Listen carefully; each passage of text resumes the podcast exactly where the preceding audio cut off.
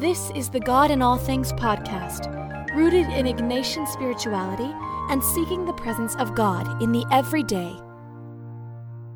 When you think of God, what do you imagine? What does she look like in your mind's eye? What is her role in your life? If hearing God described with female pronouns felt grating, you're not alone. A few months ago, I had a podcast called The Male God, which addressed biblical metaphors a bit and how we tend to find ourselves jarred by a non male or non father image for God. Our images of God are ingrained in us at childhood and re ingrained with the images, scripture, and metaphors for God used and reused in our churches and homes. How we image God is critically important for how we relate to God. Do we see God as a firm but protective father or a gentle and life giving mother? Is God a formless, faraway object or an immanent friend or lover? Is your God white? Does he have a penis?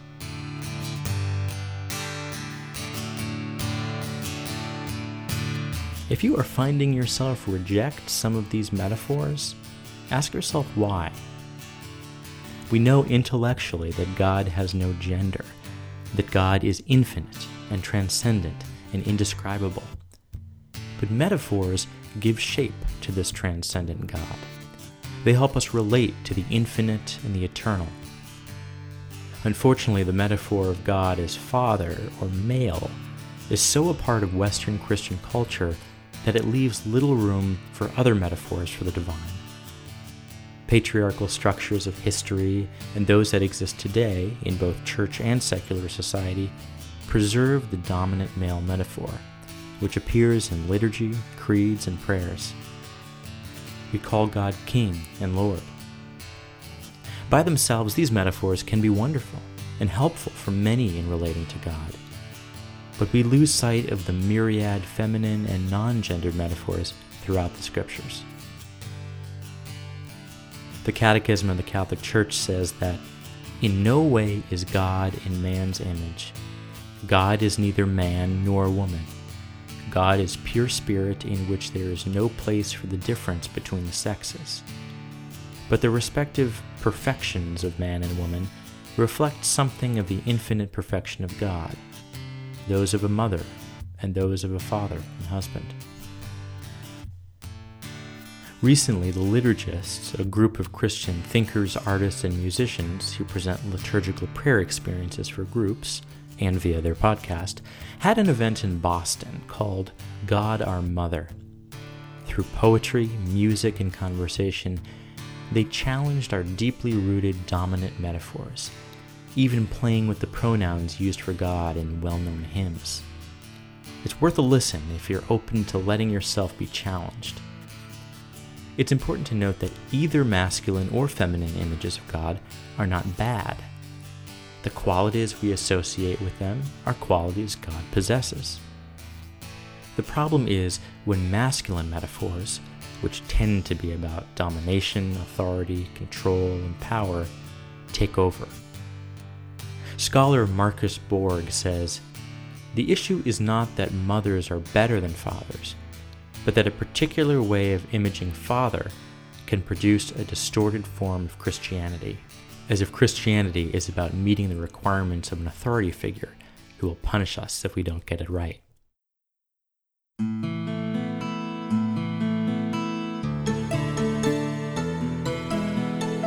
It can be refreshing to see God as a mothering God who births us into creation, protects her children, carries them, weeps for them, exudes a compassionate strength, and delights in her children. Julian of Norwich even wrote about God as mother. What's fascinating is that the second person of the Trinity, who came to earth as Jesus Christ, she calls mother. She writes, Jesus Christ, therefore, who himself overcame evil with good, is our true mother. We received our being from him, and this is where his maternity starts. And with it comes the gentle protection and guard of love, which will never cease to surround us.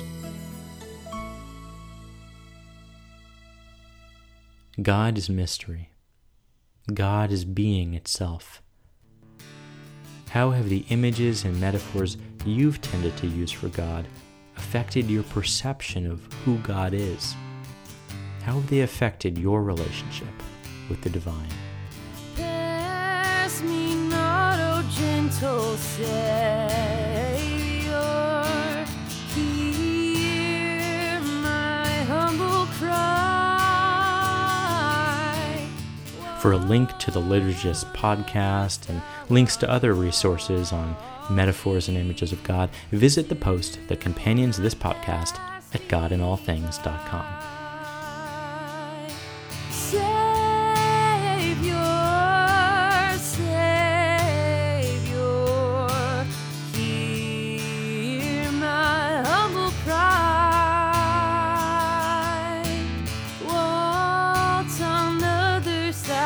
like I